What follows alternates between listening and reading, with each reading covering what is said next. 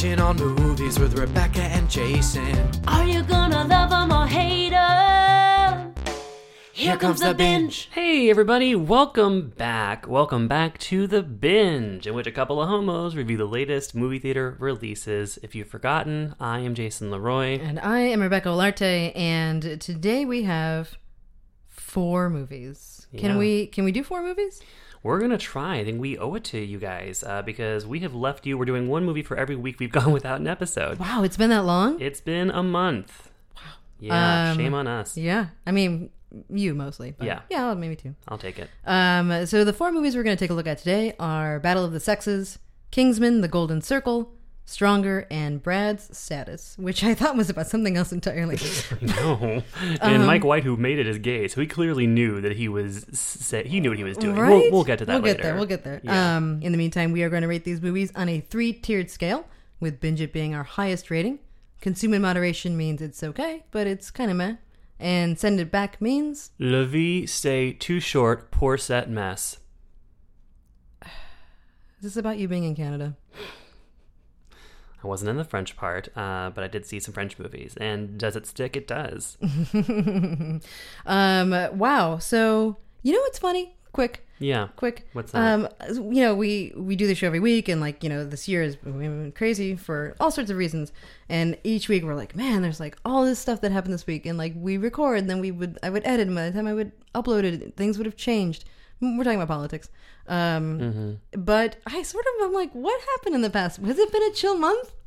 It feels comparatively. It's that kind of Right? end of summer, just kind of like chillness that sets in when everyone just kind of mellows out for a little bit. Yeah, everyone's just relaxing. Oh, I mean, I guess we're like constantly engaged in a Twitter war, Sure. Twitter nuclear war. There's been a lot of threats made, but uh, but otherwise, it seems like it's been it's been you know uh, in we've been conditioned to expect such a, a, a nonstop onslaught of uh, of of aggressive horror. Yeah, that I when guess- things quiet down, it's still not like by any other normal senior standard. It has been batshit this past month as well, but Didn't but, but by Ba- this year's standard, Bannon left since we last recorded. was that since we last recorded? I think so. I mean, time has definitely lost all meaning still. Oh, yeah. um, yeah. I mean, like you know, a month.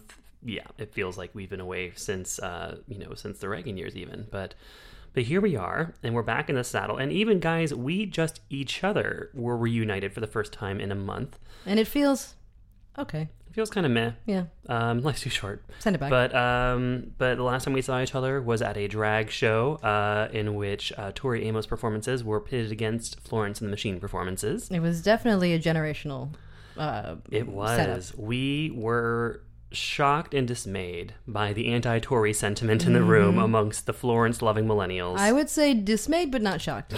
I was shocked. I As thought, a longtime fan of Joanna Newsom, I'm not shocked. I thought I was in a safe space, uh, and I was really uh, appalled how many people I'd run into that I knew who'd be like, "Oh no, I'm here for Florence. I've never even heard of Tori Amos." I'm like, "How dare?" You, but you know, like you said, it's a generational moment. So that was the last time that Rebecca and I were together, and now here we are again. And guys, it's been a long time, and some of those things, well, really none of those things are things we could have any control over. Um, as you guys know, we were planning on having some episodes at the end of August and uh, we had just a series of technical uh, hiccups that we Like just technically, I didn't want to do it. exactly uh, where you know like technically uh, you know the iphone is is a technical thing and sometimes you just get lost playing on it and you just don't want Right. to actually do anything Or technically, um, uh, I don't like you. yes I, Rebecca- tried, I tried really hard to come up with something, but rebecca did not technically want to come to the house anymore she did not technically want to have to spend more time here than she needs to um, so so there were those things, um, and you know we both we we felt bad about that because we knew we were going to have the giant uh, the TIFF outage. Here it is. And Everybody buckle um, in. And guys, I went to TIFF. It happened. And in case you're wondering, three of the four movies we're reviewing this week were watched by me at Ding TIFF.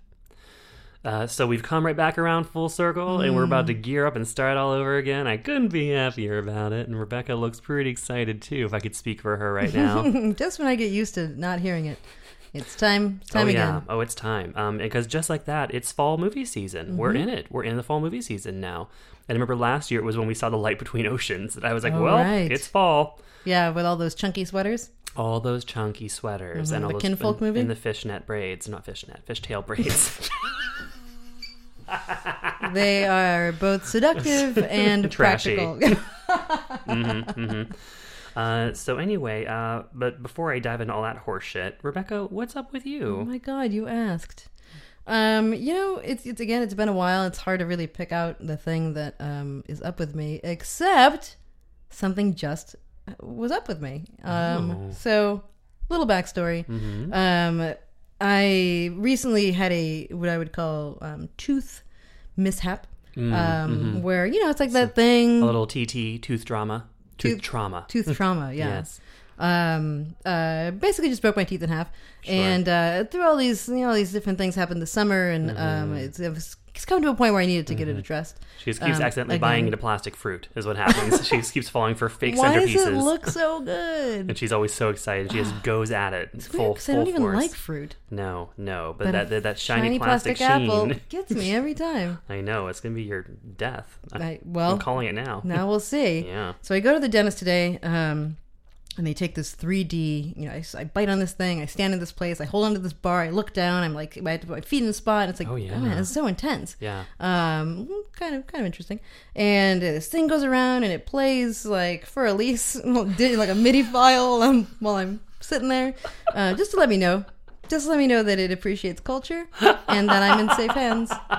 Um, so it does a thing, and then like, and then we go to the screen, and the dentist is like, I can go ahead and he's like navigating it with the mouse and showing me how my teeth, what my teeth would look like from inside my head, and like what they would look like for if you had eyes under your jaw, eyes in your nose. Like it's a crazy thing, And right? now you're burdened with all those images. Yeah, I don't mean, thi- here's I don't the think these people are meant to know what that thing looks like from those angles. I, my sinuses look amazing. Ooh. yeah, I would say they are, All right. Pretty. Uh, I would swipe uh, Yeah, Damn you, it, You would swipe swipe wherever right? the right direction is on that. whatever the right direction is out of my sinuses. Right. But the surprise was, well, the not surprise was I, I definitely have an issue. Sure, But the sure. uh, surprise is, is that I have, wait for it, an extra tooth And and Yeah. where? Mm, in my face. In your face. Yeah, I'm looking for it right now. No, you can't see it. It's buried way up in my jaw, upper jaw. So I guess if you were to look at, at me and you were to see the space between my lip and my nose, Uh huh. now that's all you're going to be able to see. Yes. Is that right behind there? There's just this this giant incisor, just waiting Eh, smaller. to just waiting. To, oh, It's a little oh, smaller. Oh, it's a dainty tooth. No, it's it's not like it's so small it's weird.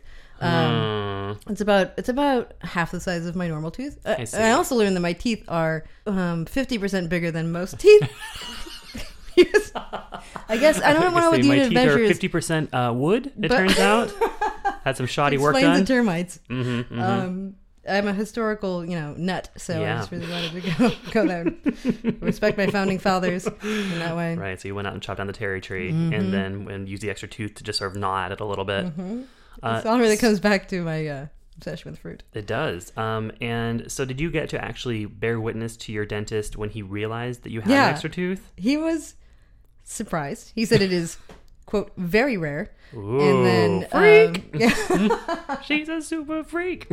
and I, I, I swore him to secrecy, and he said, "Well, that's what the law is." I said, "Okay, fair." Sure. Um, so I feel like I don't know. He said it's good luck, but he didn't know what he was talking about. He's a dentist, not a shaman. and so, and this is this is this is the kind of thing that can just keep peaceably living in Mm, your face. Yeah, it's not going to go anywhere. No, no, Um, unless like there's some sort of special weird like once in a lifetime like full moon. I was just thinking eclipse. it's like a tide situation. Yeah, exactly. Where it starts to like force its way out, or like Mm-hmm. your body knows like you have this one extra weapon. It's sort of like vagina dentata, but in the face, Which is just dentata. which is it's like dentata, but in the mouth. um, and uh, and so you just like your body will just know, and then the thing will just get ready to shoot right out. It's like a silver bullet. I mean, what's gross is that tooth, that teeth in general, are just bones that grow out of our face, and we just have to sit there and act like that's normal. Right, and then we like polish them and we get them bleached, and like and we like we bare them at people to be like, I'm happy. Look at my face bones. you know, if anything, it's more decent for it to stay inside, Right, so I have um, where bones belong. I have one tooth that has any amount of like integrity, and then the rest of these fucking showboaters are Mm-hmm. over there trying to get attention. You know, last night I taped an episode of a, of a friend's new podcast called Drunk Safari, um, Hmm. where uh, each person names their favorite animal and they get you know dive into facts about Oh my god, can I be on this show? I have a lot to say about animals. I will hook you up. Thank you. Uh, I talked about uh, uh, an animal called the okapi. Uh, which is it's this weird.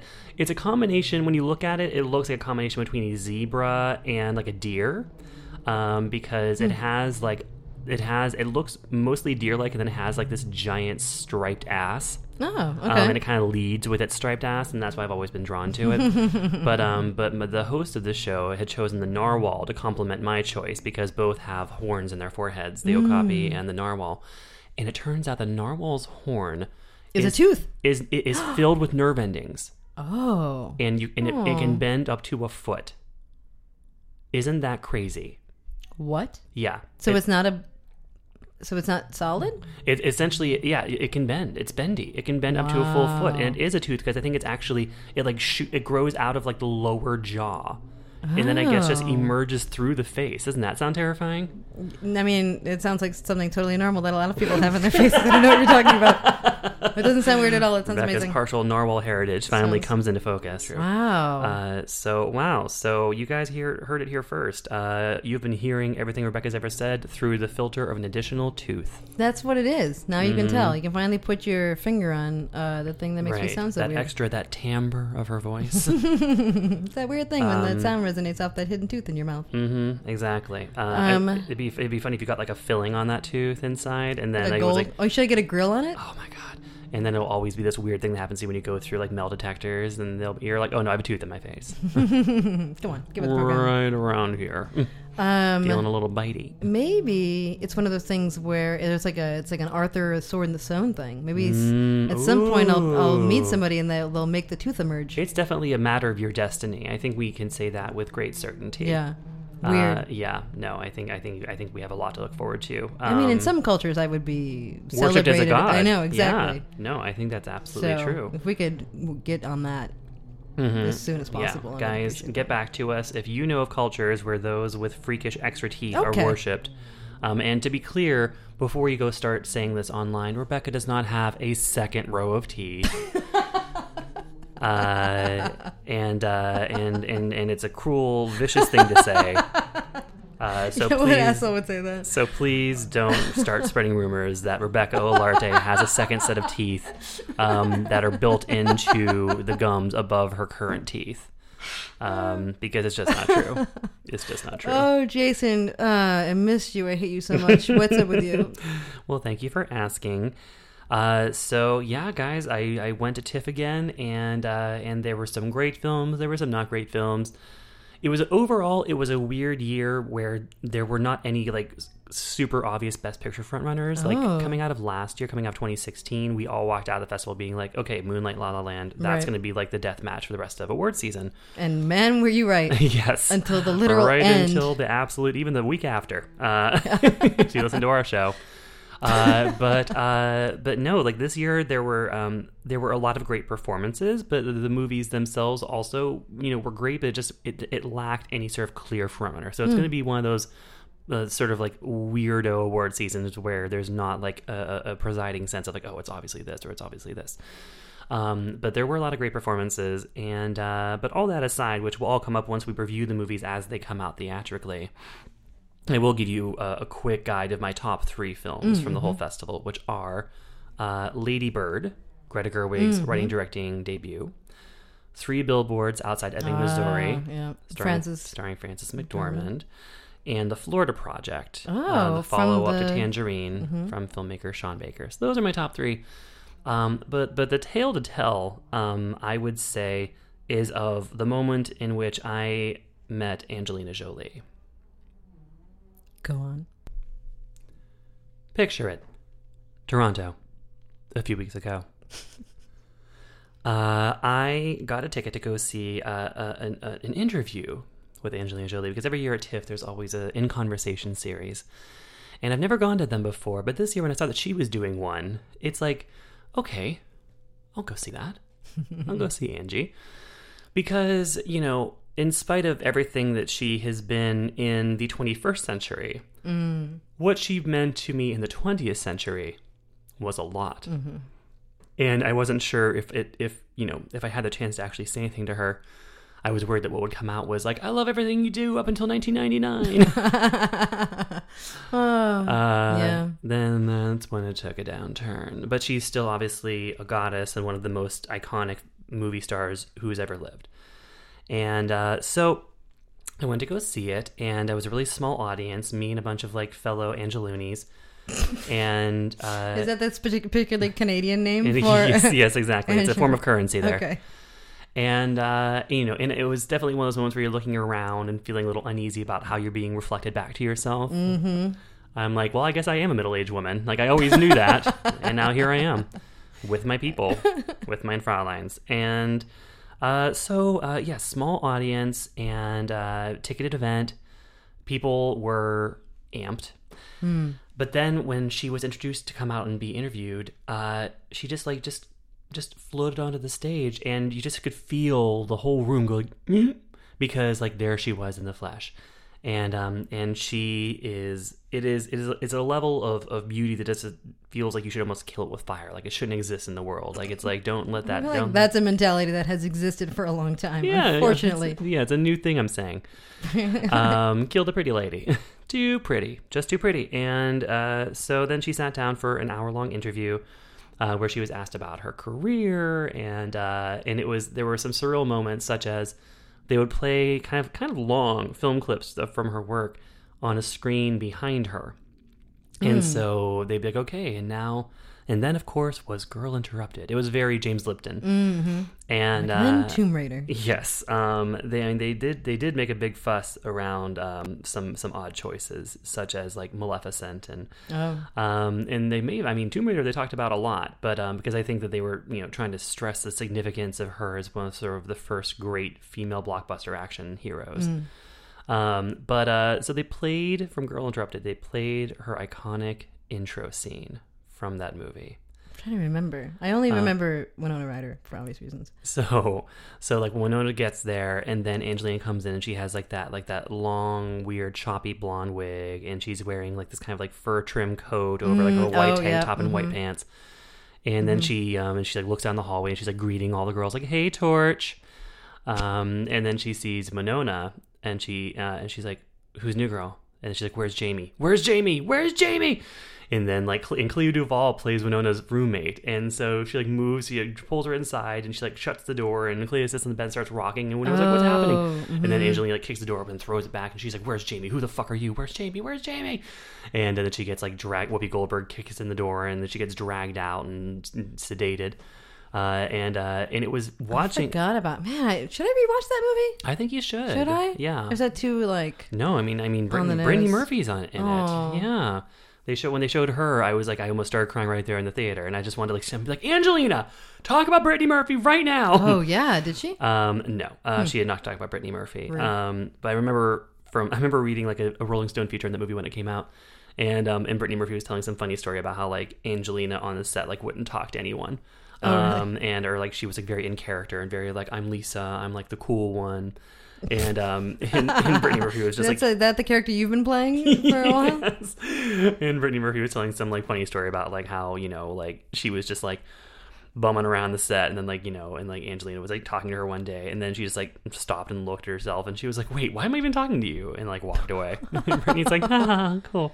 Wow. um and uh, so anyway so just watching so Angelina would just sit there staring straight ahead while these clips of her played behind her. That's so weird. it was very weird. And she just like wouldn't like she wasn't acknowledging them really. She was just kind of like sitting there like graciously going through having these clips played of her and um and then they got into her directorial output because that's the main reason she was at the festival this year is because she has a new film called first they killed my father which unfortunately is not about the death of Jon Voight um it is it is a it is a cambodian film about the khmer rouge Yeah. and uh, and it is Cambodia's official entry for best foreign language at the Oh. Oscars this year. Interesting. Yes, and uh, so and they were talking about you know they're like showing um in the the land of blood and honey whatever her first one was, and then Mm. Unbroken in this one, and showing these long clips and being like, yeah, you know, like you, these films, these films, these films. So you've directed four films now. Da da da da da. It's so I'm weird like, because you know everyone that went to that thing saw all those films. Like that's the wrong audience to show those films to, right? Like, why would you go Well, to I mean, I, if you hadn't I- seen her? I don't. I don't know that everyone there had watched the one she directed. I but then, but then when he said four films, I was like, wait, but you're only talking about three. What's the fourth one? What's the fourth one she directed? What's the oh Gone in 60 Seconds. No by the sea? By the sea. The one with oh, Brad with Pitt. Brad Pitt, the like short. It wasn't short. It was a full movie. It was a feature. Ooh. Ooh. And, then, and she directed it. Did they not show in, a clip of that one? In that brief window of time where she was going by Angelina Jolie Pitt. Yeah, that was not mentioned. Mr. and Mrs. Smith, not mentioned. Mm-hmm. Uh, so, um, but uh, so that was all good and well, and we all just sat there, like not even hearing what she was saying because we're all too busy trying to get pictures on our phones. And um, I'm sure it must be weird to be sitting there doing this interview, talking about your life and your career and your personality, and just to like a sea of iPhones, like looking back at you from the audience. and you're like, all right, well, that's the gig. That's but. So at the end of the interview, You rush Um, the stage. they, they you know they're wrapping things up and uh, and, th- and this woman stands up and she holds up this sort of like this throw that she had like sewn i guess Oh, and i God. couldn't see what the front of it said but it must have been not i think it was, something about some sort of activism or something. Because angelina you know she was standing up and then she like looked at it she kind of squinted and she was like oh could you could you bring that forward? Could you bring that up here? And so this woman like walks up there and like hands it to her and they're talking. And then people are just looking at this, this, this, this, this physical existence of Angelina just staying there on stage, like interacting. She broke the fourth wall, and she was in, in because I think and some of us didn't believe that she was actually there, but she broke the fourth wall and she engaged with a mortal. And then other mortals were emboldened, and so they began to step forward. This is like Mother. This is exactly like Mother. Did you see Mother? I did. Okay, we can talk about that too, um, because I've had a lot of This is gonna questions. Be a five-hour long podcast. And so we all just sort of gradually began. And when I say gradually, I mean very forcefully. Um, I and when I say we, I mean I forcefully began to elbow my way through all the middle-aged ladies in the audience uh, to get up to the front. And she, uh, and so she just kind of was there. And then someone, you know, sort of became the first person willing to be like, "Could I get a picture?" And she's like, "Oh, sure." And then she like crouches down and poses for like the selfie. And then another person's like, "Could I get one?" And she's like, "Uh huh." And then someone's like, "Could you sign this?" And she's like, "Sure." Wait a minute. So the the the Trailblazer w- was an activist and did this for Yes, um, yes, for- altruistic reasons yes. that are honorable. Yes. And then everyone else was just jumped on that train for purely selfish reasons. Yes, Okay, but just checking. Yes, but also she there were when people did actually have activism related things to talk to her about, she like talked to them. Oh, okay. So Wait, did you um, suddenly become interested in something? um, you know, I was like, any thoughts on um, uh, circumcision? I don't know. um, and uh, and so I just and, and then she just she just gave herself to the audience. She was completely patient and poised, and she would just anyone who was like trying to get her attention, she would give it to them Wow. and um and I am not very good at actually just like walking up to people and approaching them and being like, "I got a picture," um and so I took a series of like fake selfies with her, um where I just sort of posed with her behind me and uh, took pictures at like so, which you can see on my Instagram at xsfaggage. Um, and then eventually, um, a woman um, grabbed me and was like, "Can you take a picture of her for me with me?" I'm like, "Yeah, okay." So she hands me her phone, and then she kind of walks over to the stage. Angelina was on stage, and we were all on the floor, and so it was this weird thing where we're sort of like tugging at her skirt, trying to like get her attention. My God. Um, I'm sure when you've like been in as many humanitarian war zones as she has, then you know this is like she's like I can handle this. This is fine. Um, Children in need tugging. children in One need, thing. exactly. She knows that she- Forty year old gay man tugging to get a selfie. Different thing. Yeah. Go on. So, uh, so she, eventually she tugs her skirt, and Angelina, like, you know, graciously, like, even though we were all clamoring for her, like, she was so focused on just like whoever she was talking to at the moment. She was just fully focused on them, and then she would just make a clean break and move on to the next person. She never was like frazzled. She was never like, "Oh, hold on. Oh, I'll get to you." Oh, no, she was like, it was otherworldly, Like a Mother Teresa moment. clearly and truly. Then all those fishes came out, and when all those Yeah. loaves of bread, you, she only had one. Exactly. And I'm like, I'm doing keto, please. um, and uh, and uh, and so then uh, so she gets Angelina's attention and points at me holding the phone, and so Angelina like crouches down next to her and like looks through the phone at Yeah. me. So did you make? Did you look up from the phone and look her in the eye? So what I did was, so I took a bunch of pictures, which I think the woman all wound up not liking because she like made Angelina come back for another round of selfies, which Angelina did. This is ridiculous. And uh, so I took pictures with her phone, and then holding my eyes in place, I moved the phone from away from my face and said, Foxfire got me through high school, Angelina. And she kind of like clouded over for a second with like, what did he just say? And then she went, oh, oh. and then she sort of like nodded graciously to me, which was the main thing that she was doing to people who weren't talking to her about important things. Because everyone else wanted to talk to her about, you know, like, you know, Syria or what have you. And, uh, and I just wanted to be like, Foxfire! um, and, uh, and so that is what I did. And she acknowledged it. And I think people, I heard some other Angelinos around me go, Foxfire? And uh, What? yeah, I'm just like, you guys aren't fans. I'm sorry. You probably think you're fans. I don't know if you like what Life or something like it. I don't know what your favorite Angelina movie is. Um, Beyond Borders, but uh, but the only correct answer is Foxfire. Um, Wow. And uh, so it was, and I just floated. I just floated, floated right out of there. Um, texting constantly with a friend of the show, Jesselyn, friend from high school, that we were both obsessed with Angelina before Gia. Before Gia, goddammit, before Gia. and then Gia, of course, you know, made it forever. Um, Well, but that sounds amazing. it was amazing, and from there I walked directly into the premiere of Mother, uh, Ah. and, uh, and saw Jennifer Lawrence uh, courting her crowd, her public, Mm-hmm. uh, out in front of uh, the Princess of Wales Theater. Uh, so Mother. Uh, Mother is a movie that I have had a few people ask us if we were going to review, and I'm very Oh. glad to hear that you have seen it. I have. We can just give it a little once over before we get to the four movies that we still have to review on this episode. so buckle in. After now Take that a we've nap. had our tales of, of, of, of celebrities and extra teeth, that's what's up with us. Um, yeah. So I saw Mother um, when it came out. Uh, the Thursday it came out. Um, I'm not quite as uh, I, I'm I, I'm neither a uh, Aronofsky fan nor uh, foe. hmm Um, so I was ready for anything, and I also did not read very much about it. I, I like most people, I think I had the oh, this is going to be like a Rosemary's Baby like, Uh-huh. um, uh, you know, thriller, and um, it wasn't No. To say the least. Um, and uh, I left there um, feeling the only other movie that made me feel the same way was Waking Life.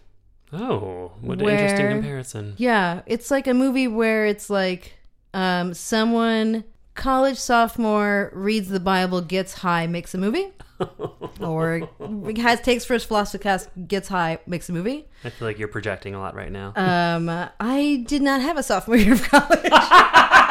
well, joke's on you. I didn't make it that far. um, anyway, um, it's just what you imagine it was going to be like if you made it. yes, and this, is, this sounds terrible. I could have made Um, that movie. I think I found it very entertaining. Um, and I do want people to see it almost in the way I want them to see the assignment. Like, let's talk about how weird that was. Um, but uh, the the both unclear and heavy-handed and bizarre uh, allegory attempts attempt um, were distracting.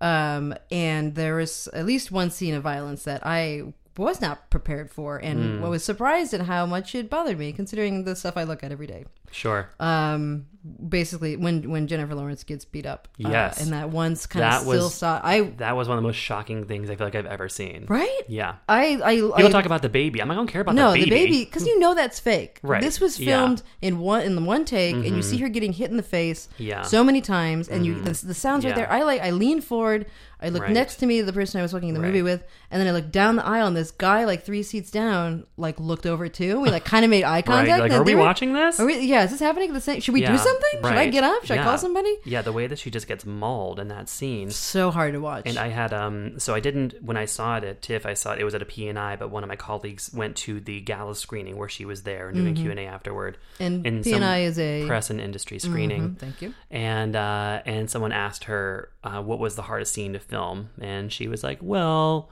I'd rather not say, but you guys can probably guess." uh, Yeah. So yeah, I mean, like that, and, and just the fact that she is then partially exposed in that scene, Mm-hmm. um, it really made me feel like that was so much about the way that she felt violated by her photo leak.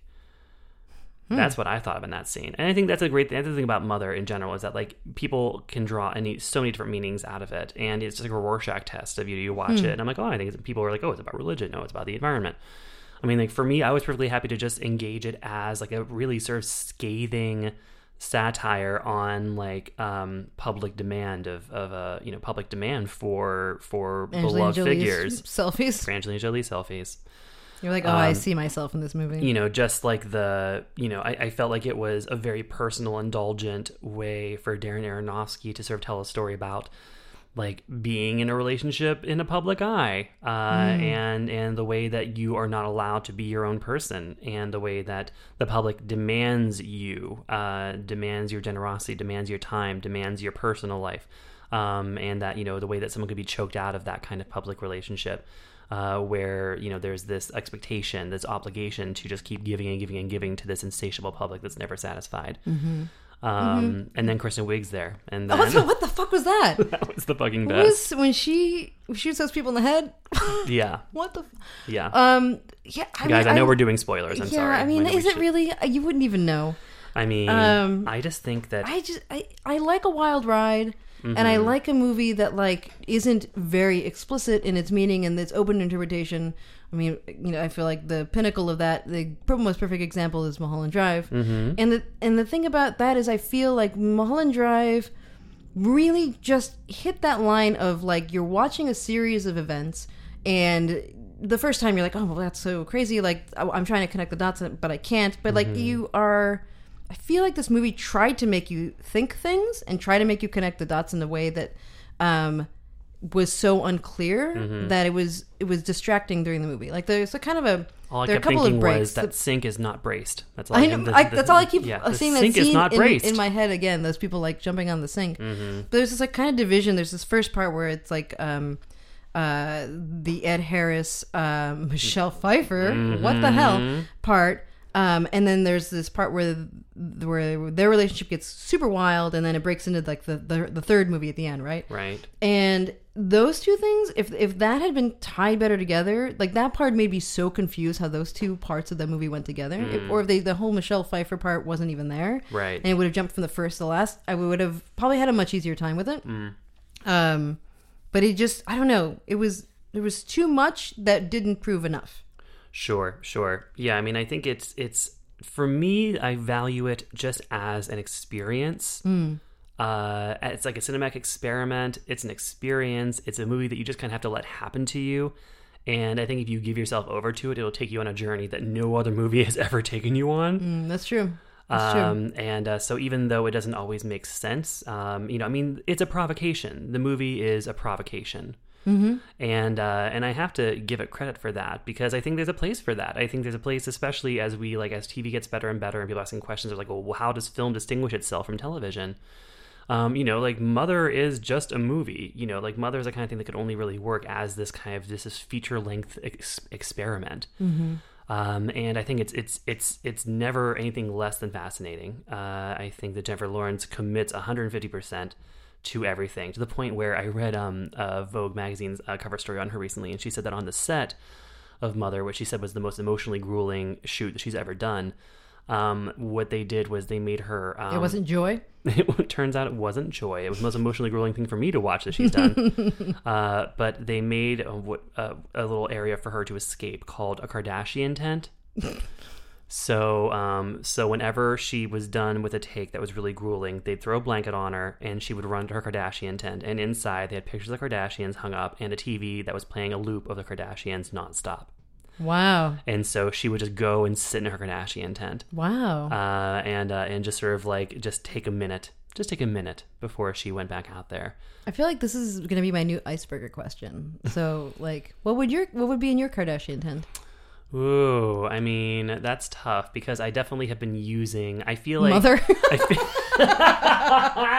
like a bunch of like um, broken glass, um, the the sounds of Yoko Ono, and Mm-hmm. then Mother on loop. hmm yeah, no, I mean like I think that's good. I mean the funny thing is I feel like I have made my own informal Kardashian tent just since the election. Of you know, I mean my Kardashian tent show was Vanderpump Rules. Uh, so that was sort of like the thing I turned to after the election and just sort of like just used to distract myself with. And, uh, and I've continued to use um, my housewives and, and housewife adjacent shows in that way ever since. So, uh, so I think it's those things for me. Uh, what would it be for you? Um, Cat videos? I don't know. I think my Kardashian tent would be either Star Trek: The Next Generation Hmm. on loop, or um, maybe Quantum Leap. Oh, okay. I don't know, one of those Nerd. two. Um, Uh, what do you think you would Uh, give Mother?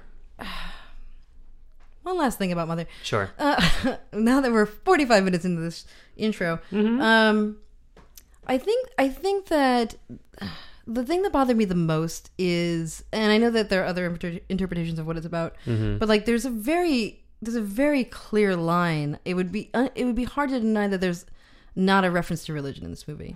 Sure. Although the funny thing is, I did not think about religion at all when I first watched it. Really? And it wasn't until just now that I was like, oh, right, Cain and Abel. Right. I mean, that's just like even a Yeah. part of it. Like, Yeah. um, and also obviously Paradise Lost. Lion King. Um, but but but religion is something that um is so. I don't know. Like, I mean, I hate it, but it I also like deserves a lot a more delicate touch. Mm. And I, I don't know. I just it just felt a little, little heavy, a You- little, you little want- obvious. You want it to be more respectful about religion?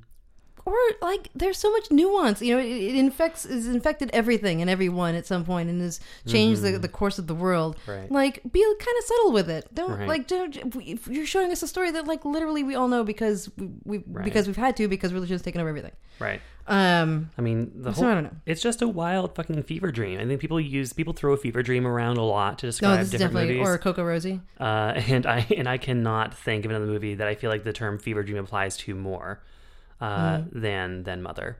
no And so for me, it's a binge it. Uh, oh yeah okay Uh, you know, I gave it, uh, I gave it, it put in my binge it bucket coming out of the festival. And I just think it's, you know, I just have to take, you know, I have to applaud Darren Aronofsky's craft that he was able as a filmmaker to execute this exceedingly unique, unusual vision.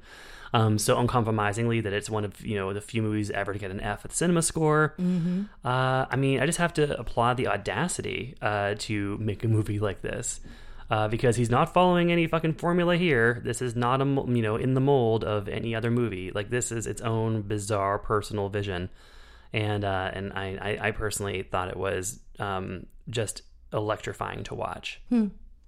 Um, so oftentimes when I think about movies, um, and I think about recommending them, it's very important.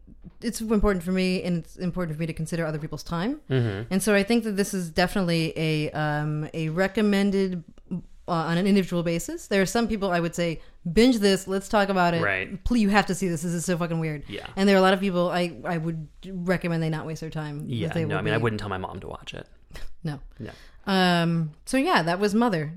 Like I hate. I walked out of there hating it. did you? And- but I kind of want to see it again. Mm-hmm. Ugh, I hate myself now. I know you just want to show it to people. It's like, oh, Yeah. you're like let's watch It's this like the together. assignment. Yeah, yeah. You're like let's watch this. Like let's let's. Oh God. Yeah. No. I I, I yeah. I'm, I look forward to seeing it again myself, just to be like, is did that all those things happen that I think I saw? Right? Yeah. Yeah. Should we talk about movies? Other movies? Movies that just came out? Movies that uh, are coming out? Let's just wrap it up. Okay. Let's talk about Battle of the Sexes then. Okay. The 1973 tennis match between Billie Jean King and Bobby Riggs became the most watched televised sports event of all time.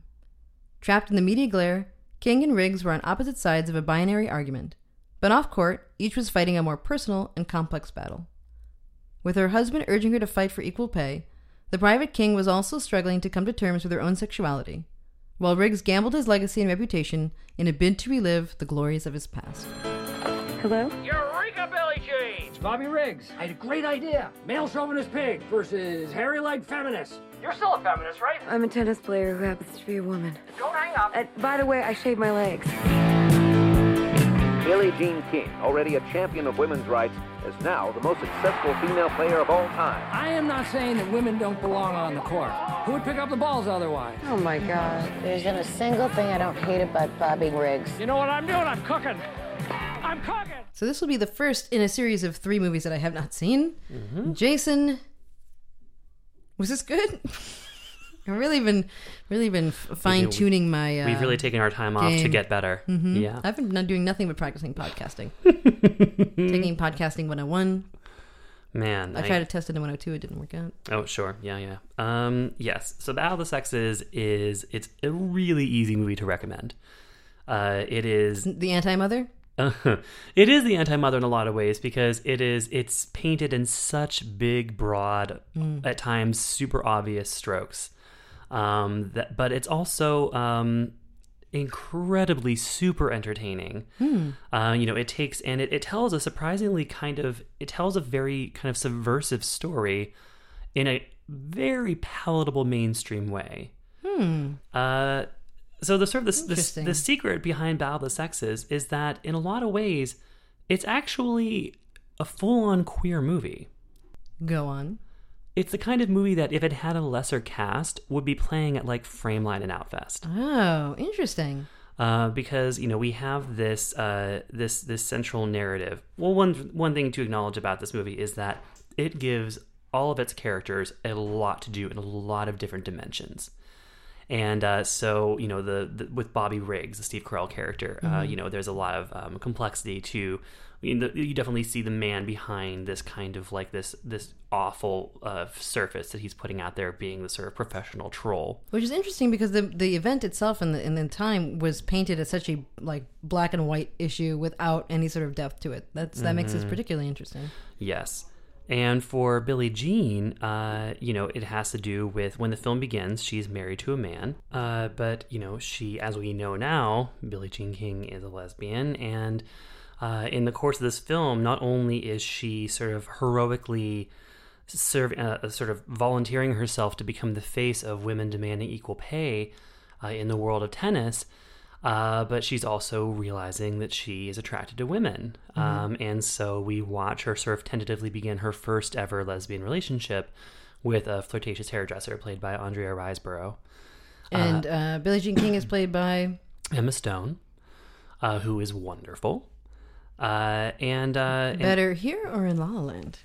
I mean, she's great in both. They're very different characters. Mm-hmm. I think that this is this is you this is a really great performance from her, just because it's you don't see her in it really at all. Hmm. Um, you know, and she she looks very different than she normally does. Like it's really easy to forget that it's Emma Stone. Um, you know, she definitely brings the Emma Stoniness way down uh, in this one. She's terrific. She's absolutely outstanding. It's one of many outstanding lead actress performances that came out of TIFF this year. So that's the one takeaway from TIFF is that like Best Actress is going to be a fucking bloodbath this year. Um, so this is one of many. She's wonderful, and so and then not only do we have this story about this you know this lesbian woman who is is you know trying to balance trying to figure out what to do now that she knows this about herself um, but she also there's a supportive gay costumer uh, for the team played by alan cumming and so and so they have a full-on alliance with each other and like it's it's it's really it's it's remarkable uh, what's really going on in this film uh, but then all of that, none of it is presented in any sort of like, you know, dull or didactic way. Um, it's all uh, just played with such energy by the cast, the filmmaking. Um, the only like negative thing I could say about Battle of the Sexes, aside from the fact that it is um, pretty obvious, is that it makes so many election parallels Oh, really? that you can tell when they were making it, they did not expect the outcome we got. Like none of us did. And so there's a lot of very on the nose. There's even like in the final match, there's people being like, you know, like, uh, you know, Billie Jean for president. Hmm. Like I'm with her. Yeah, exactly. And uh, and the Bobby Riggs character is such a trump um, because you know he's just this provocateur uh, who is a, a personal professional troll who just Washed knows up. how to say yeah washed up past his prime old dude uh, who is just like will just say whatever provocative thing to get people to pay attention to him puts on all these publicity stunts um, you know, nefarious financial dealings in this movie. It's a gambling addiction, um, which comes between him and his wife, who is played by Elizabeth Shue. Oh wow. Elizabeth Shue. That's where she's been. Great to see her in this. Um, I should also mention that Emma Stone's agent is played by Sarah Silverman, That's awesome. and uh, she is just a corker As uh, usual. As usual, I like when she shows up unexpectedly. Yeah, uh, it's a Um, real, it's a real treat. So how does this sort of very personal um, journey that uh, Billie Jean King is going on pair up against this very public, um, you know, um, at some points maybe embarrassing um, publicity stunt of their um, of the of this of this great match, this Yeah. battle of the sexes. Well, and she's very reluctant to do the Battle of the Sexes. She, whenever Bobby Briggs first um, calls her for it, she turns it down. And so he goes to one of her rivals who has it out for Billie Jean. And uh, and and gets her to do it. And then Bobby did uh, take on this woman in uh, in their own match, and then Bobby beat her handily. And it was after that that Billie Jean was feeling especially pressured.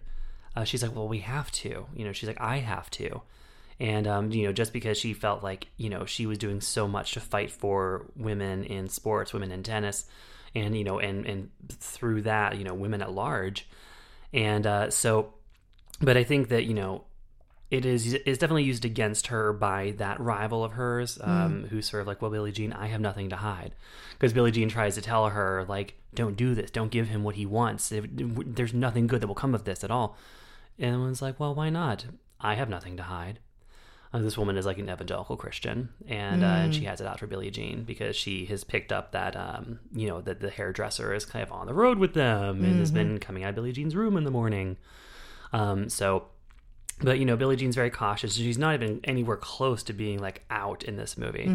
And um and there are you know they address the issue of needing the hairdresser to maybe sort of not be there for a while because it's a distraction to billie jean and it makes her nervous. Um but uh and it kind of ends up in this interesting uh very modern uh, uh, uh situation where you know billie jean and her lover and her husband are all kind of coexisting uh, for a while toward the end of the film and uh, it's it's really it's poignant. And Emma Stone plays the sort of the inner life of Billie Jean beautifully, just as she's balancing all these different sort of contradictory impulses and instincts and insecurities and and and hopes and fears and um, yeah, uh, she plays it beautifully. And uh, and Steve Carell gamely, you know, goes all in on playing this complete fucking asshole. Does And he make uh, Bobby Riggs more likable than he should be? um, I mean, I, I, I've, I've read some criticism that the movie doesn't, you know, condemn him as thoroughly as it should. But I mean, like, I, my personal philosophy is always in finding the humanity in every person, and so I am on board with the way they present Bobby Riggs in this movie. Um, I think that you know his words speak for themselves. I don't think the movie needs to like say more than Right. just the things that Bobby Riggs actually said and did. Um, but you know, I think that uh, you know a lesser film would not have tried to find the humanity in him, and this film does. So I give it that. Uh, what are you giving this one? I'm giving it a binge it. Ooh. I think that it, this it's a no brainer. Uh, it is it is such a good rousing time at the movies. Um, it's about fighting the good fight. Uh, the parallels are incredibly uneasy. Uh, but you know, and, and certainly if you're anything like us, you probably might get a little sad watching it, being like, "Oh, but the lady didn't win."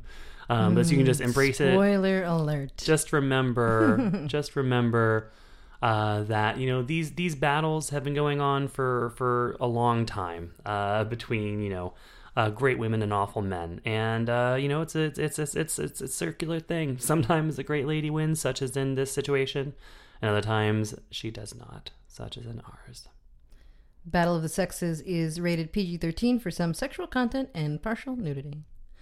And that brings us to our second movie, which is Kingsman The Golden Circle. With their headquarters destroyed and the world held hostage, members of Kingsman find new allies when they discover a spy organization in the United States known as Statesman.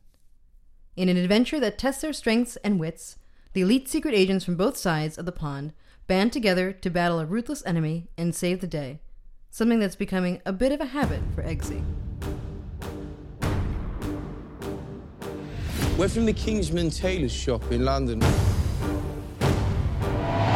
Maybe you've heard of us?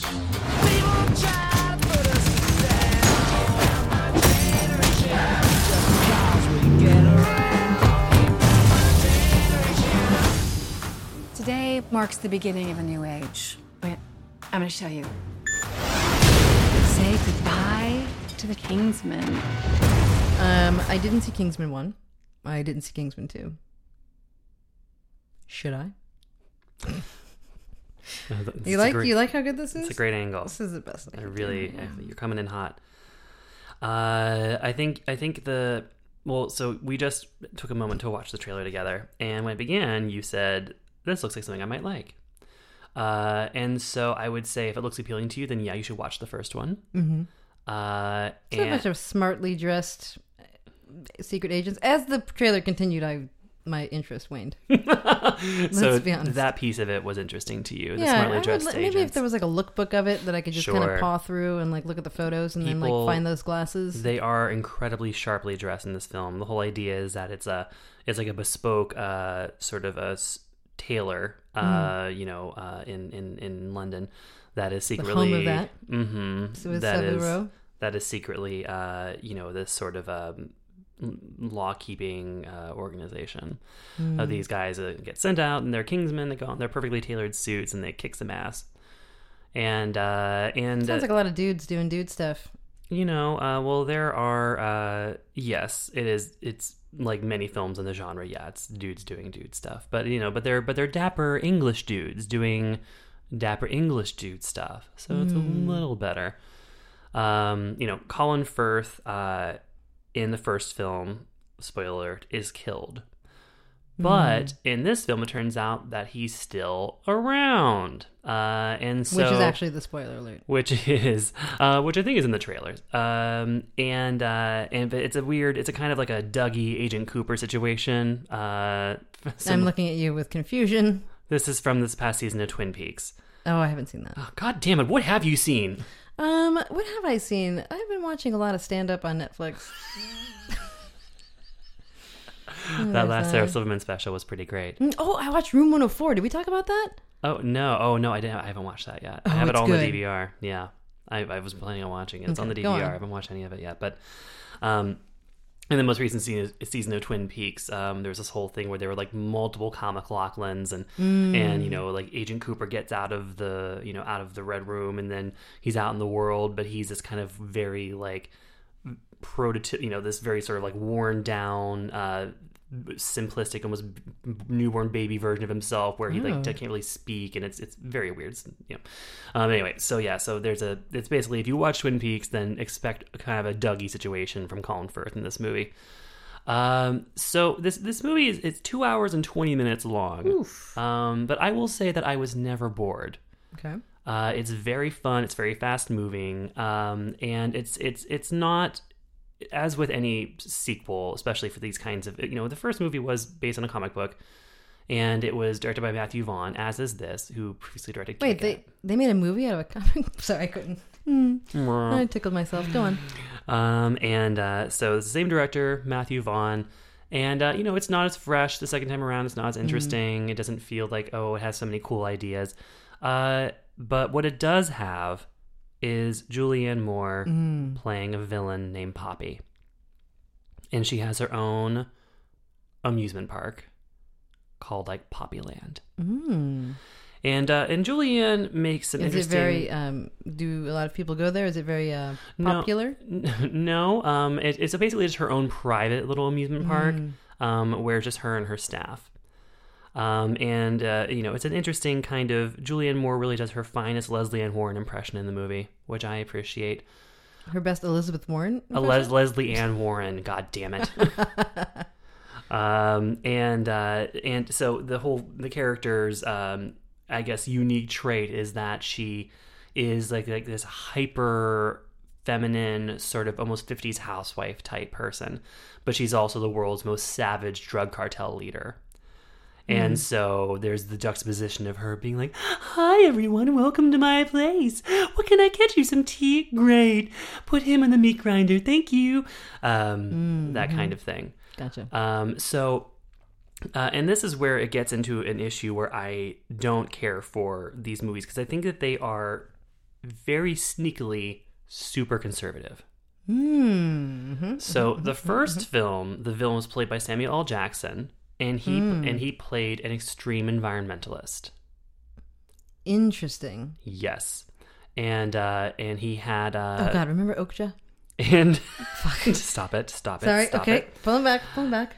and uh and you know and he his sort of like he, he was like basically like a doomsday environmentalist who was like prepared to like destroy the world um if he did you know couldn't get the changes that he needed and this is a movie that I forgot until I was reading something today. Literally had a scene in where in which Barack Obama's head explodes. Really? Yes, that was a thing that happened in the Kingsman movie, and no one even talked about it. Whoa. Um, because they How? were taking like world leaders hostage Oh. and like that at all. so yeah so it's it's a it's a an environmentalist of color is the villain and in this movie poppy's tactic uh to sort of have more control is she wants drugs to be legalized. See, and uh, and she releases uh, these um, these tainted drugs out into the population uh, that make people get these weird blue veins that show up all over their face and body.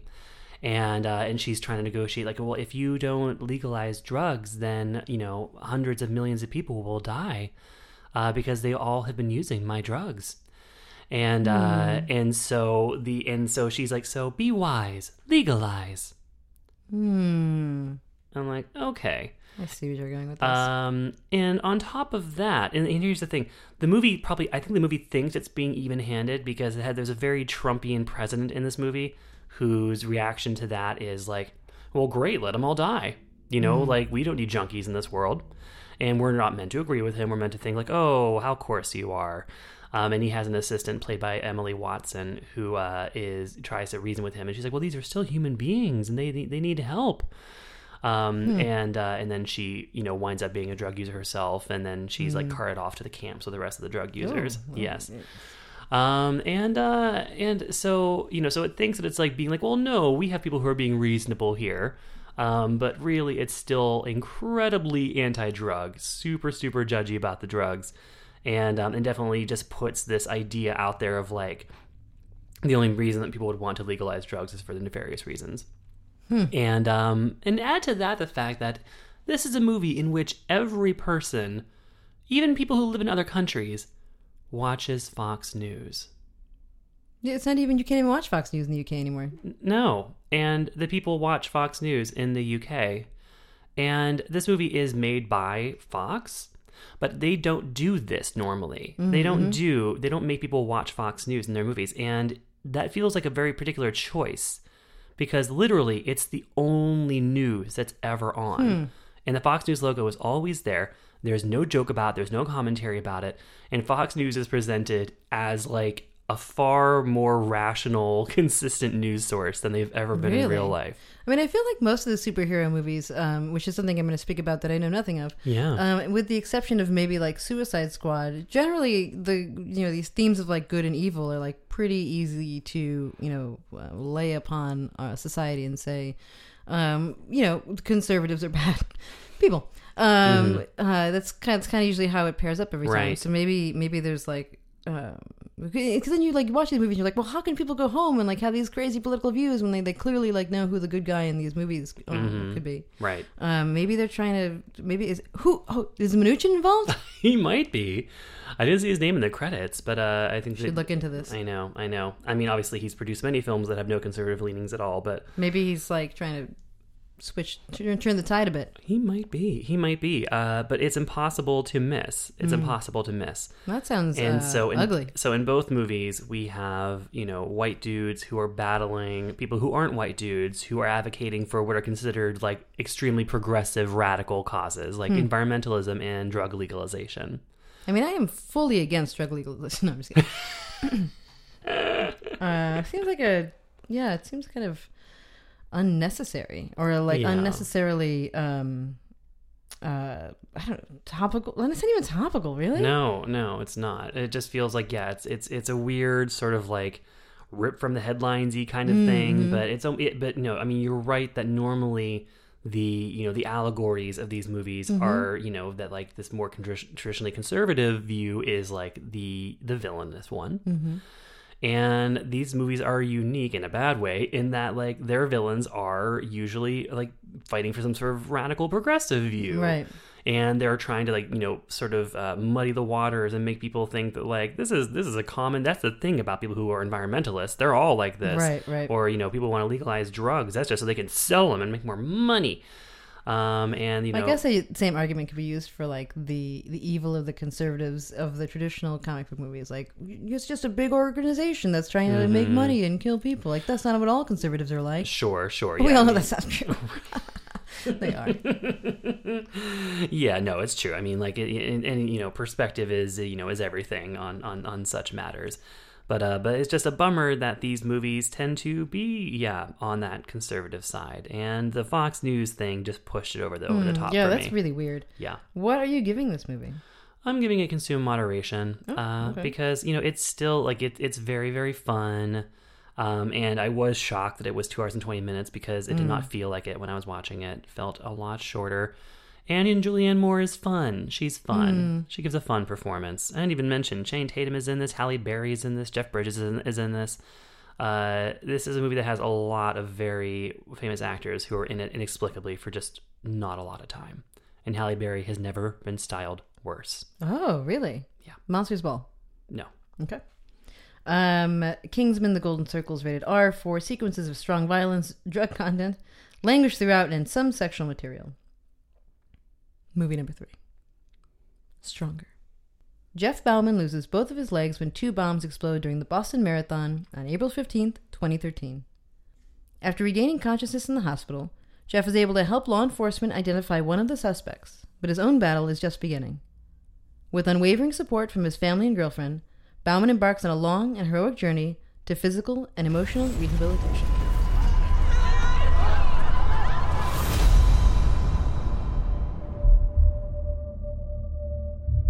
There was an explosion, and your legs, they're gone, bro.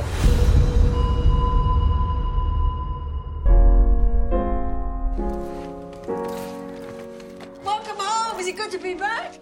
What are you doing? Uh, talking to you. What are you doing? Dancing. You're trying to make a hero out of me? You need to tell your family what's going on with you. Um, watching this trailer, this is a movie that I want to hate, Mhm. but I find myself not hating. Am I getting soft? No, you are you are you are picking up what this movie is putting down. Uh, this is this is a great film. Is it that you gotta be bad? That you gotta be bold? You gotta be wiser? I mean, spoiler alert, yes. Uh, You gotta be tough? hmm You gotta be, I don't remember the rest of the lyrics. Got to be older. You gotta be stronger, is really what we're getting to. Yeah, yeah. Uh, lots, lots of stronger songs we could throw out there. Some Britney, we could throw out some Cher, strong enough. Mm. Uh, I could throw out both of those things, um, real easy. But uh, so, guys, you might remember that Rebecca and I once reviewed a little movie called Patriots Day. We did. Uh, that we, We did. nearly died seeing, uh, if you remember. Oh, yeah. A wild rainstorm, and we were Mhm. careening up Van Ness to go and see this sh- Mhm. horrible, shitty movie. Um, and uh, and so I think that you know Rebecca and I could be reasonably expected to have a great hesitation going into watching this film stronger, since it's Mhm. now the second major film made out of the Boston Marathon bombing. And um, I went into it reluctantly, Mhm. uh, certainly. I mean, Kicking I- and screaming. I was cautiously optimistic because it's directed by David Gordon Green, Mm. uh, who uh, you know is a great indie sort of vanguard director who did like George Washington, All the Real Girls, um, and has done some really kind of off the wall studio comedies like Pineapple Express. Mhm. Uh, and uh, so I was he he's made some odd choices recently. Um, they're not all winners, but I was like, okay, well, him and the cast is really good. Jake Gyllenhaal, Tatiana Maslany, Miranda Richardson, uh, and uh, and then I get into watching it, and here is what makes this movie really great.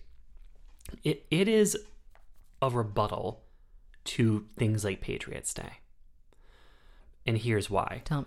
So Jeff Bauman uh, was not even a runner um, in the marathon. He was there cheering on uh, his um, currently at that time like ex girlfriend, Hmm. trying to get her back.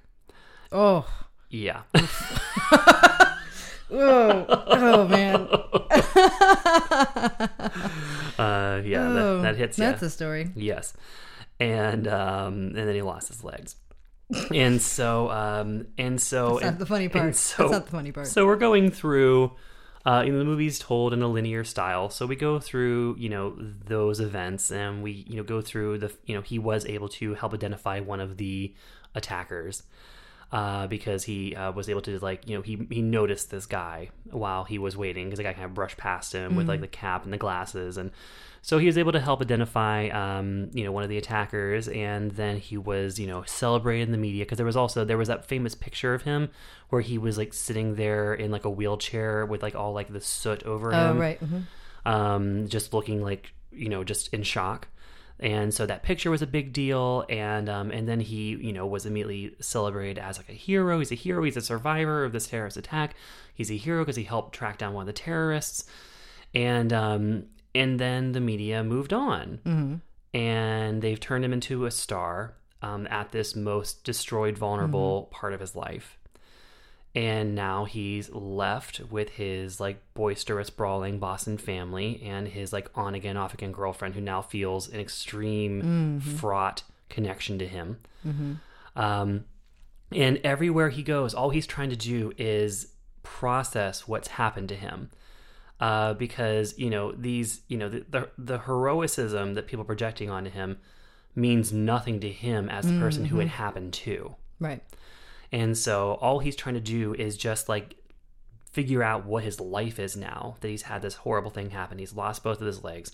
He's going through all these painful procedures to learn how to walk again. Um, and then everywhere he goes, people go, "Oh, you're you're that guy. You're Jeff Bauman. You really showed them." And he's like, "Showed him what? Uh, the, the the Boston Strong. That's what." Um, or like, yeah, you know, like that's right. You didn't let the terrorists win. And he's like, well, where for, from where I'm sitting, I have no legs, so they did kind of win. Hmm. Interesting. Uh, so, uh, so it really, uh, it really sort of, I think, confronts the audience with what we do to people Mhm. who go through things like this. But it's funny because I think that's part of what we hated about Patriots Day is that it was one of those tools that Yeah. did that thing to people like this. It was it felt like someone like was watching Fox News and saw there was a Mhm. bombing and was like, "Give me a pen and paper. We're gonna Mhm. exploit the fuck out of this immediately. How fast can we turn this around?" Yeah. Um, it was it just felt so cheap and uh, heartless, and it didn't feel like Crass. Uh, it didn't feel like it was a human story. No, no, and this is very much a human story. Uh, so it really, really pulls you into the sto- Jeff's story of of recovery, and ultimately, it's not it's not a film that's saying that he you know that he shouldn't be thought of as a public figure that people shouldn't talk to him or people shouldn't it's basically part of his journey is is managing all of these different relationships and what it means now for his family and for his girlfriend Mhm. um, that these things have happened um, and then also his journey toward being able to like step into his identity fully as like who Mhm. he is as a public figure like to be able to be comfortable with going outside and having people need to be like to say things to him that like, like i you gave me hope or you know like things like that Right. um so it's it really is such an amazing case study that i don't feel like we've ever seen a movie like this before especially in our um, you know intermediate age where every every story every tr- every calamity every terrible thing has these people who have these super short supernova type you Mhm. know like uh, media profiles um, and then they're on every talk show and they're celebrating that everyone tells them they're a hero and then they're gone uh, but they're still alive Right, going like- day by day in the world and uh, and i think this movie What was their job like before Yeah. and after? And Yeah. so this man's life has changed in ways that we can't imagine. Yeah, and this movie shows you that perspective. And it's remarkable for doing that. It does it incredibly well. Jake Gyllenhaal, I think, is almost for sure going to get uh, nominated for an Oscar for this. It's one of his best performances. Uh, and also Since he- Okja. since Okja, and he's been giving. Speaking of Okja, he's been giving great performances in super left field movies for a few years Mm. now, Mhm. like Nightcrawler and Mm, Nocturnal yeah. Animals. Oh, right. And uh, and this is and those were great performances in films that had a harder time getting uh, awards traction, but this could not be more of an awards movie. And so like this is his chance. Uh, conventional wisdom right now is that Gary Oldman has Best Actor on lock for playing Winston Churchill in Darkest Hour. Man, I thought they changed the the uh, the demographic of the Academy. Well, maybe that'll come through. Maybe that'll come through. Do Um, people really want to see a Winston Churchill movie? well, Gary Oldman's due. Uh, see, Yeah, he's only he's only been nominated once, and uh, yeah, so that's that's the everyone feels like he's going to get it for that. But Jake in this movie is, and he is he is out there working the circuit. He's been Mm. doing a lot of like unconventional appearances, visiting with uh, you know, with uh, with veterans and with you know survivors of attacks, and he was doing that in the Bay Area recently to promote the movie. Hmm. And uh, so he is definitely like he's going all in on this in terms of the campaign around the performance. not to Okja again, but he's going whole hog. Um, do you watch Orphan Black? Uh, I do, uh, and this is a terrific performance from Tatiana Maslany. Uh, she, She she plays. So he has six girlfriends. Mhm, Um, yeah. One's like a, Right. a hacker, and one's like a mom, right? Mhm. And then yeah, they're all running the race at the same wacky, time. Wacky Russian, yeah, and uh, and then the only and then surviving one um, is the one who winds up dating him. But Uh, so this is the movie in general is has a lot of parallels, um, parallels and similar similarities to The Fighter, the David O. Russell movie with uh, Christian Bale and. Oh, right, Mark mhm. Wahlberg, Melissa Leo, and Amy Adams. Mhm. Um, and that happens to be a movie that I love, and um, and that's part of why I was responding to in this movie. But Tatiana Maslany very much plays like the Amy Adams character, Mm. um, and, uh, and and Miranda Richardson plays the Melissa Leo role, which is a real hoot to see. um, the great English actress Miranda Richardson playing this like trashy Boston, Boston mom, yeah. yeah, pretty pretty great. So Oh, I- that's another question. These Yeah. movies, it's Boston's always a character. um, is. this is this in a way where it's you know again like Patriots Day um, or Mhm. like any other movie about fucking Boston? Mhm. Um, is it is it unbearable? Well, I think part of what makes this different is that you know there is the sense of like anytime you know by not long into the movie, anytime anyone says Boston's strong, you like shudder and you're like Mhm. meant to shudder. Mm, okay. So I think it's Oh, sort of, interesting. Yeah, so I think it challenges that a little bit. Um, you know, and because like it means for for Jeff, it means fucking nothing. Mhm. Like it does not give him any comfort to hear about Boston Strong. It does not give. It does not make him feel any better about what happened to him to know that Boston feels bolstered in its strength by what he did. Uh, you know, so I think that it's Yeah. basically it takes someone who up until that point probably would have been the kind of dude who was like, yeah, yeah, Boston's strong. Uh, you know, Mm. and then like makes him understand what it feels like when you're the person that something like this happens to, and then that has all this meaning imbued onto it by your community. Yeah, I mean those things are And you- never for the people that No, they that end up being about. too. It's for the community. It's Yeah. for the the media. It's to sell Mhm. T-shirts. It's Yeah. to help people you know get back into their lives and, and Absolutely. characters like him uh, are just a tool. Yeah, just a that means we to all an end. use Yeah. um, for that. So this is a really terrific view of that. I did get to attend the gala screening of this, and uh, and Jeff Bauman was there, and he came out. And he was Oh. and he was wearing um you know he was wearing like a blazer and uh, and then he was wearing shorts uh, so that he could show off his Hmm. his legs, uh, you know show off his prosthetics. And uh, and I was in the next um, booth over from the cast, and so once the movie started, I got to watch as as uh, Jake walked him arm in arm down the stairs down to their Mm. seats in the front and um and you know this was just a guy who was working i think jeff was working at like a costco. Uh, Hmm. you know he was every every ounce just an, an, an average dude. Uh, and um, you know and now since he allowed this movie to be made we know that he has been able to become more comfortable with what this has Mhm. meant to people. But um but i think that this is uh yeah just a really valuable uh unique perspective on something that you know lesser movies have given the more obvious treatment to. And that makes this all the more essential And you're giving it a Binge it. Binge it. Wow, yes man. Um, Stronger is rated R for language throughout, some graphic injury images, and brief sexuality and nudity. This brings us to our fourth movie, um, Brad Status, Mhm. which Jason. I did see this movie, but uh, in spite of my thoughts, Jason thinks this is the pick of the week. Yes, and Scott would agree with me, by the way. Brad Sloan has a satisfying career and a comfortable life in suburban California, but is not quite what he imagined during his glory days in college. Sloan keeps comparing his life with those of his four college friends, wondering what it would be like to have their well paying and glamorous jobs. When circumstances force Brad to reconnect with his buddies, he soon begins to question whether he has failed, or in some ways, is the most successful of them all. That night, my mind drifted back to college. So many friends have become successful. Craig Fisher worked for the White House. Jason Hatfield had his own hedge fund. Billy Wurstler sold his tech company at 40. What do I have? I work for a nonprofit and nothing to show for it. Somebody asked about you, you know, whatever happened to you. Where's Brad? I remember that guy, Brad. Brad's status. Not what you think it is. It's not, uh, what's that movie? The band played on? And the band played And the on. band played on. Mm-hmm, mm-hmm. Uh, Jeffrey. Jeffrey. Um, it couldn't be more different, I think. It's a real hot take there. you know what this is not. A movie about AIDS. Um, this movie is a what is this movie about? This movie is about um, middle-aged uh, Ben Stiller um, sending his boy off to college.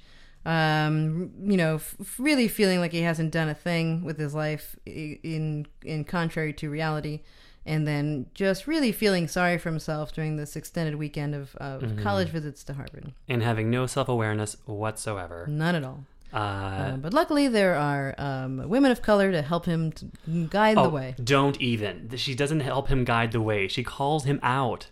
That's what helps people guide the way. Well, until, until somebody doesn't want to fucking listen to it and they Right. ignore yeah. you. She calls him out. That's an amazing fucking scene. I love that scene. Like, you know, like that scene was. It took too long to to get to that scene. I don't. But I think that, that that's the movie. Like you know, I think that this movie. So I had a bad feeling when I watched this. 'cause I loved it so much, and I'm like, I hope Rebecca doesn't take the approach this I think she's going to take, and you're taking the approach I thought you were going to take. Here's the thing: this movie. Okay, uh, the, fin- let's finish describing it first before we get into into the takes. Mhm. Um, so he has these friends. So this taking his son to college visits reminds him of college, um, and because he has to call in a favor when he's there, he's he's brought he's brought back into contact with these guys that he used to be friends with, Mhm. who are all ridiculously successful. At least in his mind, Right. they're all crazy. Like, and they are actually people like we don't know. Like, there's people with private planes, Mhm. and one's like a TV news pundit.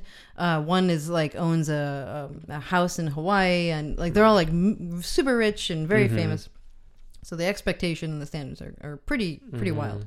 Uh, so he's you know he's meant to confront you know who he is as someone who runs his own nonprofit, um, and just kind of figuring out you know if he's a success or not. Mhm. And um, that's what the movie is. I think pretty much you know kind of right. covers. Well, it's basically you know it is this really uh, very very very sort of probing, insightful look at the way that like a, a middle aged white man's ego works. Mhm. Um, but I think, but by extension, I don't think it's only middle aged white men who could relate to this because I think that people are comparers.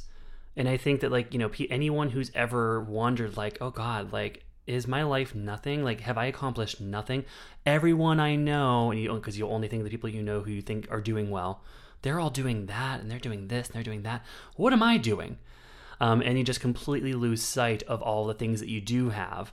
Um, and then you uh, are just lost in this gre- this envy and jealousy and resentment, and you just and your mind is your own worst enemy because you're imagining all these things about them that might not even have any basis in fact. And I think what this movie does, this movie has a really thorough, like full length voiceover of Ben Stiller's thought process as he's going everything from resenting these guys to even resenting his son for his son's success. Um, you know, and being alarmed, but then being like, okay, wait, that's the thing that I'm going to use to make myself feel good. Like, oh yeah, my son's going to do really well. He's going to get into Harvard. Um, and then you know, he just takes every position on how can I use this to like comfort my ego. Mhm. Um, how will this benefit? How can I get this to like make me feel like less like I fucked up, um, less like I should feel inferior to these guys who um, I used to be friends with, and now they're all better than me, and they're not inviting me to their weddings anymore. Um, I know- feel like um, when you say everyone can relate to this, I think that is not true. Um, this doesn't feel very relatable to me, and I think that maybe that maybe that's part of that situation where it's like when you don't have this like white male expectation of you to have like graduated college and done all these things because no one expects you to do anything. It's you don't have that sort of um, you know uh, battle in your head. Well, I think that it's not. Ben Stiller has a specific set of uh, of things in this movie that he thinks that he should have done, but I think that it's a more common human experience to just feel like that sense of like, oh man, like there's more that I wanted to do in life. You know, especially when you get to middle age. This is why you know the midlife crisis is so common, where you're like, well, I'm midway in, I'm looking around, and I don't really know if this is a life that I wanted or that I imagined I was going to have when I was younger. I think that that journey from like youthful idealism into like middle age complacency is not strictly a white male experience. Um, I think the degree to with this to which this movie um, is does not deviate from that that central concept. This guy, we he wakes up um, with this thought and and takes us through one of many long minutes amount minutes of internal um, monologue about his idea of himself, which is the whole movie. Um, it doesn't ever change. Like it, there's only so many times that I can hear one guy talk about how he feels like a failure. Like we get it. Like it, it's it's so boring. And I think that um, with the it's the examples that you cited about you know he really takes every angle he can where he's like oh maybe I can be successful because my son's successful. And then he's like well what if my son you know doesn't count me as part of his success and resents me? Now I hate my son's success. Um, to the very beginning where he's talking about he wake he wakes his wife up asking how much her parents' house is worth and, and Mhm. if they could have it one day. He's completely unsympathetic. Mm-hmm. um, and to watch someone so unsympathetic, go through this like hard time and this introspection. There's there's no there's no feeling for him. It's annoying. Like I, I think that like you see so many of these people in the world and I don't give a shit about them. Those those people sit there and talk to you for hours about their whole life story like he does to this Right. of color. Mhm. And it's boring in real life and it's boring to watch it in a movie. Oh my god, I am in. I'm furious with you right now that you're having this reaction to the movie. I'm fucking furious. Have you did you are you aware of this extra tooth? Uh, it might be coming for you. You better watch out. Bring it, you fucking weirdo tooth. um, yeah, no. So I completely disagree with everything Rebecca has said. Um, and uh, and uh, to me, I was so okay. So Mike White wrote and directed this. Um, he previously um, wrote and directed a movie called Year of the Dog with Molly Shannon. He wrote School of Rock. Uh, he created the show Enlightened with Laura Dern on HBO. And I feel like Enlightened is the clearest sort of descendant to this movie because Mhm. what he excels in doing is creating protagonists who are um, who are very unself-aware and who have no idea how sort of like selfish they're being and think that they're like charging ahead with this like noble quest. So like in Enlightened, it was Laura Dern playing this like high-ranking executive asshole who had a complete nervous breakdown at work and went away to some like hippie commune and now comes back being like, I'm just here, I just want to make things green. I just want to like I just want to like make this a greener place. But meanwhile, she's like seething with rage and resentment and just wants to get back to her place in the pecking order. But Mhm. she has no idea that that's how she really feels. She thinks that she is there to like make it better. Um, and uh, and in this, Ben Stiller really thinks that he's like, I'm just there, just trying to help my son, and you know we're gonna go and I'm gonna help him move on with this next part of his life. And I don't think that he is. I think Mike White ultimately, as like a master social satirist, I think he does have affection for the character. I don't think that I think that he is appropriately scornful of the character and he like lays all of his shit bare for the audience Mhm. because it is very much the unfiltered like you know inner monologue of this character we get it for the entire movie and uh, but so i think but i think ultimately he has affection for him like there's there are sweet moments where he starts to realize that his son is you know is this remarkable little person um, but at the same time, there are awful moments, like when he starts to think, "Oh, maybe it's my wife's fault because Mm, she's she's so mhm. easily complacent. Uh, you know, everything is everything that I do. She says it's fine. Everything's fine. What about my ambition? She stifled my ambition. Um, I think it's just like it's like a it's like a yeah, it's just like a vivisection of like these thoughts, and I think that Mike White uh, just uh, just lays it so thoroughly out there in a way that I think is beautifully. I think this, you know Ben Stiller has played variations of this character for a while, but this Mhm. is this is like the most boring version of the Secret Life of Walter Mitty. I've Oh my god, shut up. This is this is this is this is this is the best that he has ever been, I think a lot of ways. Uh like this is this is this is Ben Stiller the Ben Stillerist you'll ever see him, but it's also Yeah. it's also I think it's like he can't ever go back to this well again because I feel like I feel like they've perfected it in this movie. And I don't think that you know to do like some half-ass version of it later will just be like okay like you you where do you go from Brad status like Mhm. like you, when you've done this thorough and fully realized of a character study um like where do you go from that type again I'm not. I'm not saying that. Like, I don't think that this movie makes him out to be some kind of hero, or that you're No. supposed to say that he's like um, maybe necessarily even super relatable to a lot of people, even though it does feel very realis- realistic. Um, there are also the, the couple of things. There are a couple of choices made in the movie um, that make it harder to bear. Um, other than again, just having to listen to this guy. Um, there's there's one point where he's describing he lives in Sacramento, Mhm. and he's describing like where he lives, and he's like he just has so much like loathing for like what he's doing in his life. Right. And he describes like everyone like going out to, to dinner with his friends, and he calls everybody a bunch of beta males. mm-hmm Um, and there's another part where he's like having this fantasy about what his good friends' kids are like. Right. And they, he's like, well, at least I didn't raise some like you know pretentious asshole. And like to give it to illustrate the example of what a pretentious asshole is, Mhm. the kids say something like, "Oh, that's just like so cis normative." So like in Mhm. his idea, like a pretentious asshole Right. is someone who's at all aware of like um, gender issues.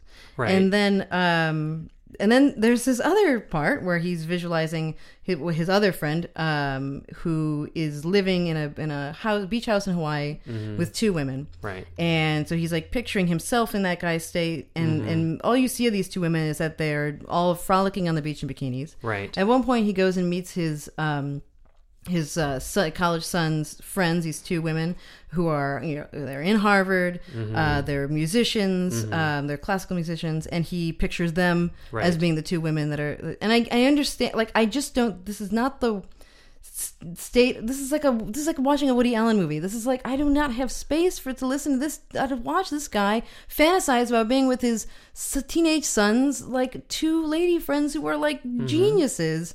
I, it's just it was really it was really hard. I, I understand the, the Mhm. concept and I can see Right. how there is, but it's just I can't with this guy. I cannot with this guy. Uh, yeah, I mean, like, I think that those things are part and parcel of the thorough character study that they're doing here. Uh, you know, like, I think that you know it's important to note that Mike White, the filmmaker, is is gay, and uh, and I think that he is. I think he has great disdain uh, for those pieces of the character as well. But for him to like create this fully realized, fully dimensional version of the character Brad, you have to imagine also like what his like weird, sad sex fantasies are and uh, and what he thinks of you know like about masculinity and you know that's just part of like fully conceiving this character of brad and the funny thing about the sacramento bit is that hating You're like sacramento it is a bunch of beta males. hating sacramento was very big at tiff this year Oh, really? because lady bird greta gerwig's movie Mhm. is all about how greta gerwig grew up in sacramento and hated it and couldn't get wait to get out This is like this is the natural pendulum where in, at one point it all- swung Yeah. towards Joan Didion, and now it's all swinging against her. although um, lady bird actually opens with a joan didion quote Really? i'm like oh no greta gerwig Oh wait, I think didn't didn't difficult people just have a Joan Didion joke as well? I think it It's- did. It's very it's very Yeah. hot to hate her right the, now. The quote that it opens with is something like, um, "Anyone who speaks of California hedonism has never spent a Christmas in Sacramento," or something like that. With a bunch of beta males. Exactly, with a bunch of beta males. Um. I don't, I don't know. I don't. I'm not. I'm not saying that you're totally wrong, like you said I am. But I think that I think I that just- I we. I have a didn't say you were wrong. different, a different level of tolerance for this right now. Mhm. I mean, I feel like I would al- almost feel the same way if it was a movie like a really thorough character study of some, you know, like neo-Nazi. I don't know that this year would be the year I'd want to see it. Mhm. Um, so yeah, I don't know. Maybe it's maybe it's that, but uh, maybe it's also uh, the fact that this movie fucking sucks. Just kidding. Just kidding. Um, yeah, I don't know. Yeah, yeah. I mean, like this is. I mean, I yeah. Like I said, I did. I I had an Like, inkling. who, who's gonna I- fucking tell the story of this I white hadn't- guy who has a lot of self doubts? Listen. finally, someone told his story. It's not the lack of story, it's how well it's told, it's how well it's written, it's how well it's acted. I think the level of insight that Mike White has in the screenplay is, to me, unprecedented. I think that it is hmm. such a thorough psychological examination of this man's psyche, of his ego.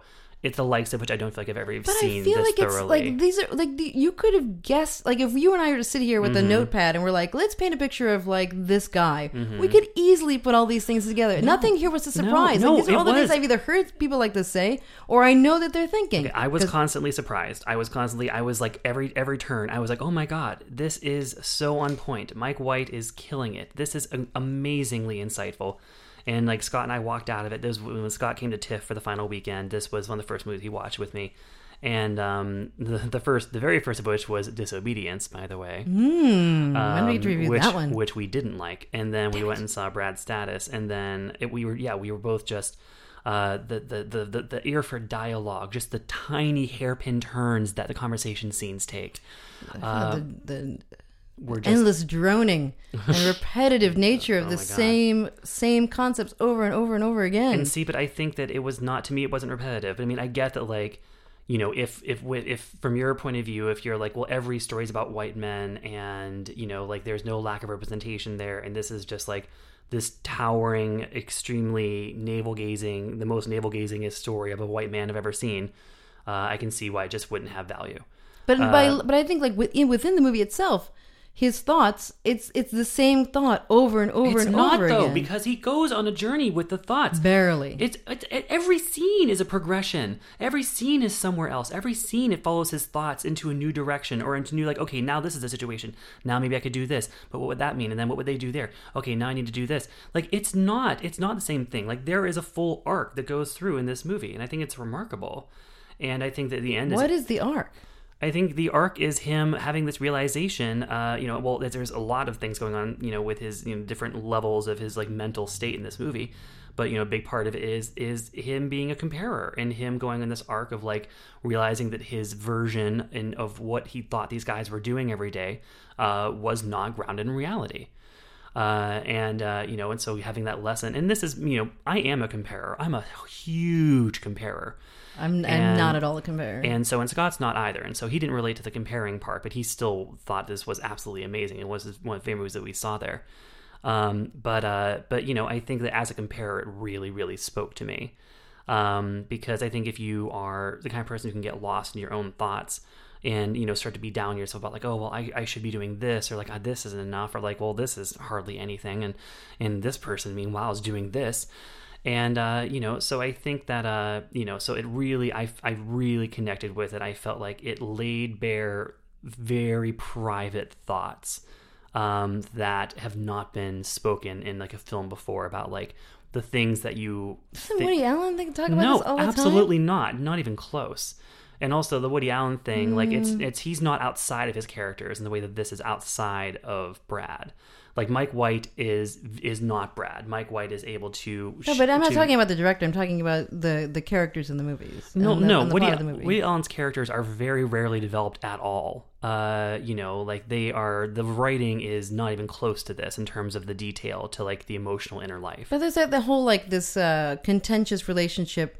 with your peers who are in like a similar industry and like I don't know, trying to trying to assert your your success or your, your masculinity, even though there's like it's clearly questioned. By I mean, I can't think of them. many Woody Allen movies that are like that. You know, I, mean, I think every now and then, if he makes a movie about an artist, then yeah, he'll always have his protagonist, you know, calling someone a pseudo intellectual. Mhm. but that's about as far as it gets uh, in the Woody Allen uh, version of this story. Um, I mean, nothing against you, which is a great way to start. Mhm. But I just feel like, and I wish I wish I would have said this before. You said you were a comparer, but I Mhm. feel like the comparing thing is it's so there's such a narcissism to it that Mhm. is. um I guess it doesn't matter. Yeah, it, well, it, it, it, it doesn't I matter because I don't think that that's fundamentally the problem with the movie. The problem with the movie is that I think it's very boring. I think it starts off and it sets the tone, and he says this thing. He goes on this Mhm. whole thing about how he thinks he's a failure, Mhm. and he literally spends the whole movie just thinking that until the very end, when through the magic of beautiful music played by women who he says are beautiful and also brilliant, Mhm. um, you know, touches him and makes him realize what he really has, which I don't know. Right. So you didn't care. That's I get it. You didn't care. You're watching the movie. You didn't care. No, I didn't uh, and that's fine. I cared. Well, and therein, therein, therein uh, lies our different reactions to the movie. And there it is, Brad status. Mhm. Uh, once again, uh, the big takeaway: it's not about AIDS. Nope. So that's a different one. But we'll, it's- we'll try to write that ourselves. Rated R for language, uh, and that's it. That's it. That was it. It's we're clocking in at six and a half hours. um, so hope you were able to take a water break, stay hydrated. Uh, and thank you so much for tuning in to this week's episode of The Binge. Be sure to subscribe on iTunes if you're an iPhone user, um, Stitcher, or wherever you get your podcasts, or SoundCloud. Thank you so much. Bye. Bye-bye. Binging on movies with Rebecca and Jason. You made it to the end, that's amazing. There, goes, the binge.